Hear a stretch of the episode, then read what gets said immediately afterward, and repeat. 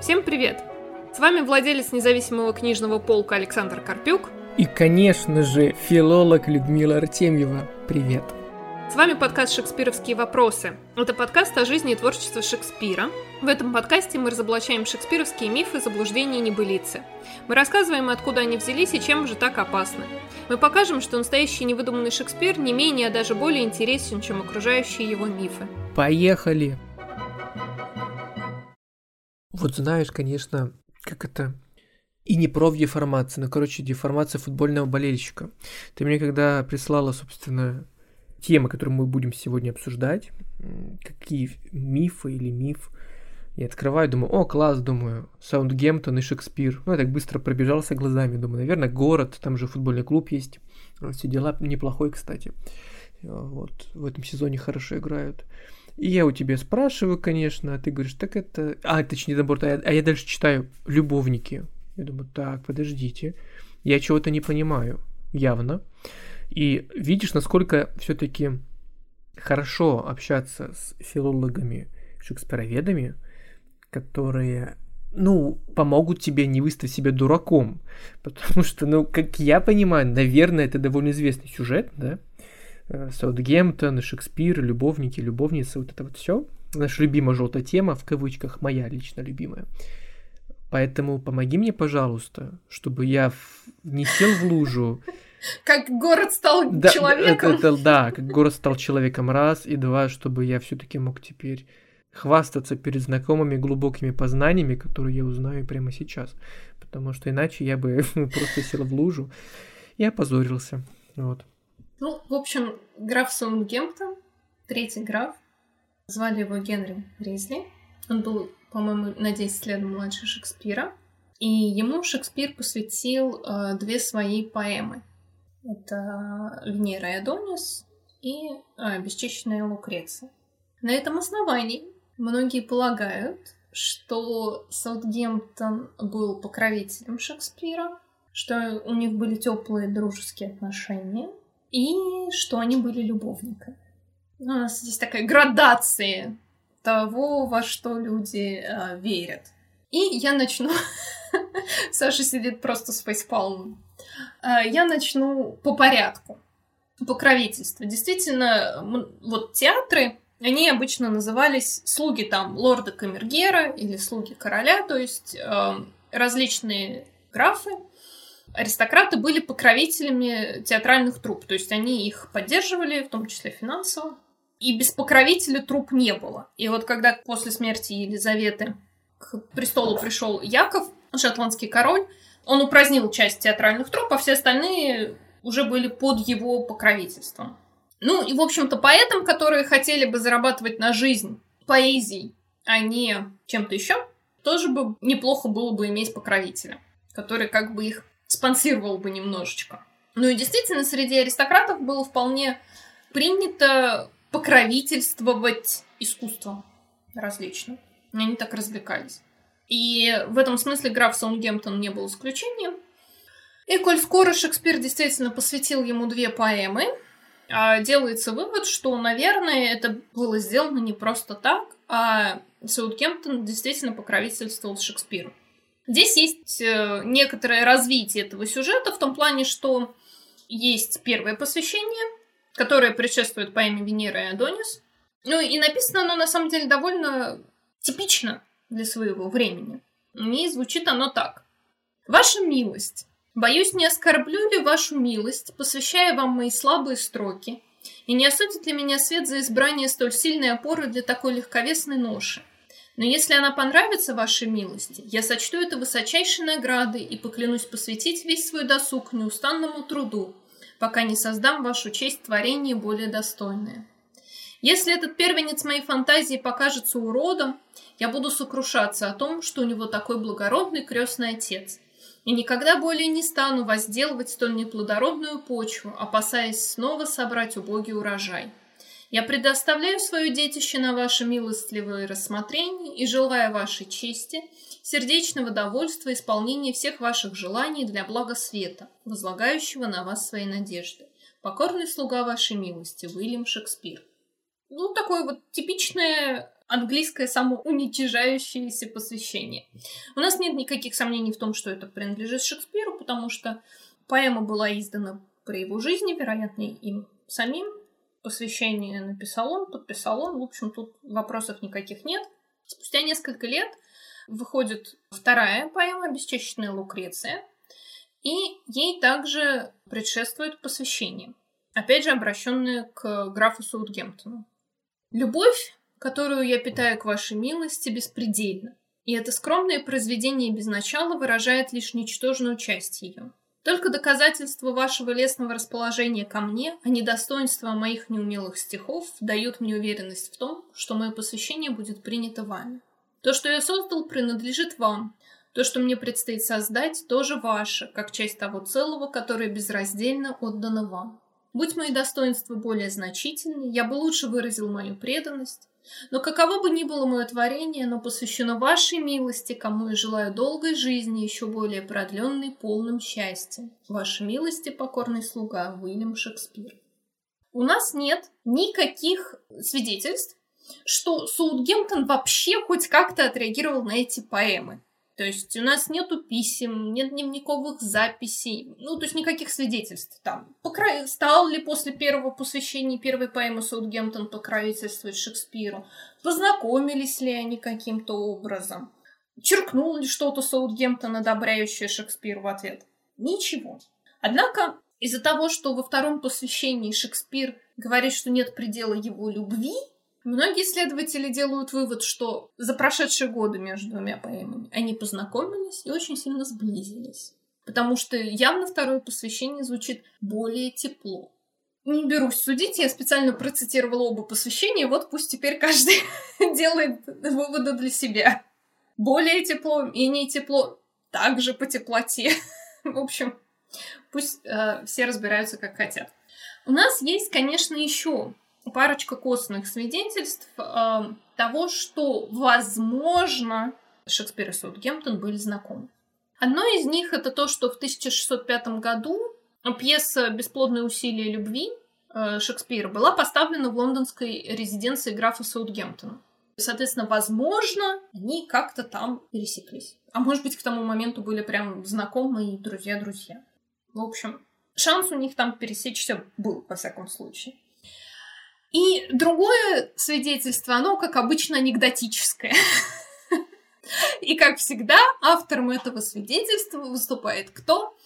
Один из наших любимчиков, Уильям Довинант, который всем рассказывал, что он внебрачный сын Шекспира.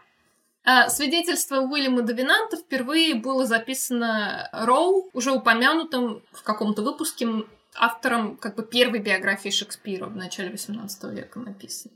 В общем, по свидетельству Уильяма Двинанта, Саутгемптон выплатил Шекспиру тысячу фунтов, чтобы тот мог э, купить, что хотел. Кто-то из исследователей принимает это свидетельство на веру, кто-то говорит, да, пожалуй, но что-то тысяча фунтов это действительно очень много, поэтому, наверное, имелось в виду 100 фунтов. И кто-то говорит, знаете, Саутгемптон как раз в то время, о котором вы говорите, был в долгах. Поэтому вряд ли он так много денег мог Шекспиру дать. В общем, подтвержденных свидетельств, доказательств этой версии у нас нет. Почему же так хочется многим видеть связь между Шекспиром и графом Саутгемптоном? Потому что эта связь развенчивала бы ряд претензий к Шекспиру. Мы помним, что Шекспир у нас необразованная деревенщина без связи в обществе. И как же так? У него же аристократы в пьесах действуют, и многие страны описаны. Несоответствие какое-то, в общем, говорят нам некоторые.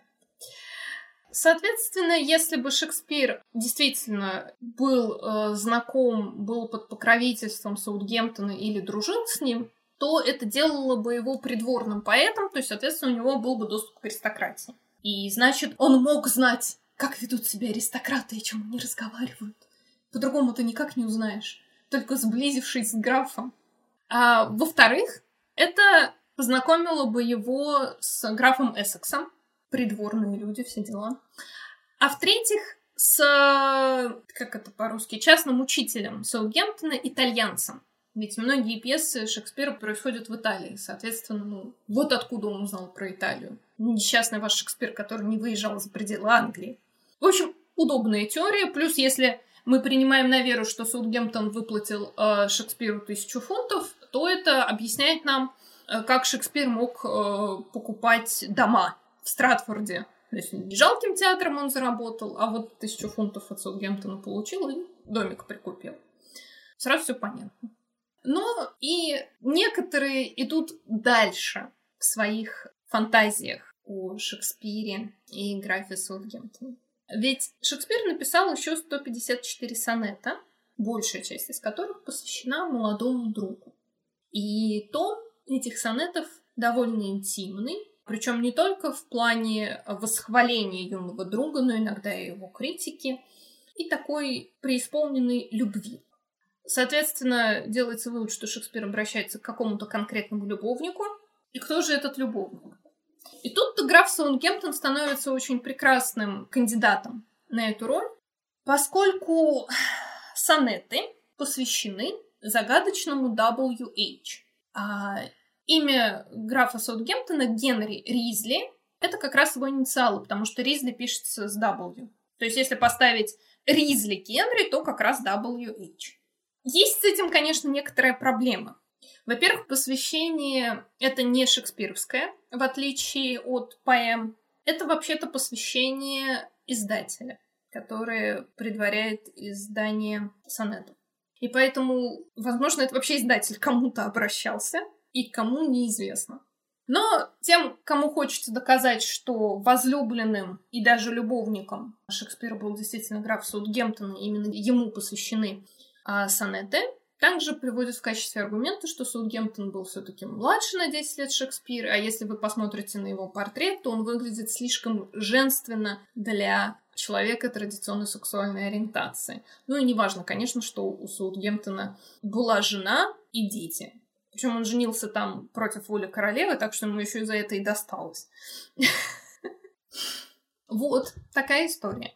Ой, я устал уже кивать отрицательно головой и просто покачивать ее во время твоего спича, потому что не перестаю удивляться. Спасибо тебе за это, конечно.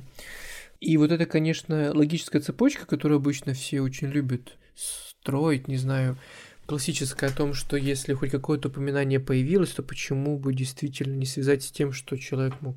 Короче, вот эта вот вся история, которую ты рассказала до этого, да? И не лень ведь, знаешь, насколько трудолюбивый народ, Люда, понимаешь? То есть э, те, кто... Вот, нужно отдать должное всем фанатам Шекспира. Они настолько трепетные, страстные, увлеченные его персоной, что они строят такие воздушные замки, ну, не в плане мечт, да, а замки иллюзий и мифов, что нужно отдать им должное. И если честно, я даже не знаю, что тут к этому добавить, потому что добавить тут нечего.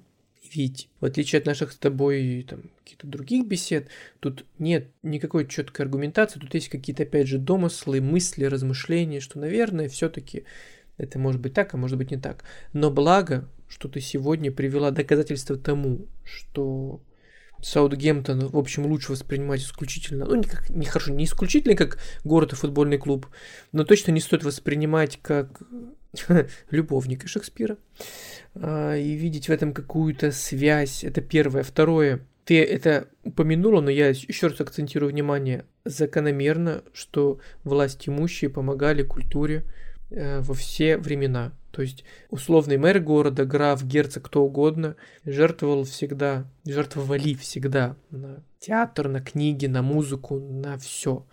Я неоднократно в этом плане привожу пример той же Италии, в которой почти любой творец эпохи Возрождения так или иначе был связан с властимущими, потому что, во-первых, они рисовали их портреты очень часто, это нормально было, а во-вторых, потому что, ну, простите, если построили какое-то здание монументальное, то, конечно же, человеку за это заплатят, ну, как художнику той эпохи, и он его распишет.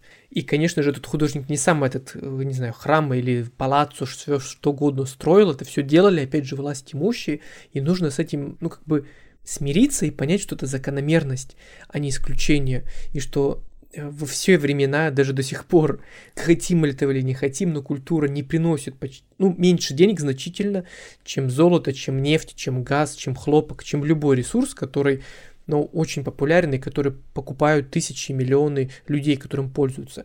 И за счет этих денег меценаты могут позволить себе оплачивать труды прекрасных творцов своей эпохи, и это хорошо, что если они это хотя бы делают. Но если не делают, то это их выбор, но спасибо, что они вкладываются в культуру во всех смыслах этого слова. И поэтому хорошо, что Саутгемптон был, ну, условно, назовем так, грубо говоря, спонсором деятельности. Возможно. Ну да, то есть, ну, окей, возможным спонсором деятельности, но если он не был, были другие. В то время это 100%, мы это тоже уже выяснили, и хорошо. И тем более странно, повторюсь, связывать это все с какими-то скажем так, сугубо личными отношениями. Вот. Давайте уж как-то от этой, отходить от этой практики, когда мы все переходим на другой, более низкий уровень обсуждения и дискуссии, творчества тех или иных авторов. Вот мне кажется, это один вообще из самых худших подходов, который только может быть.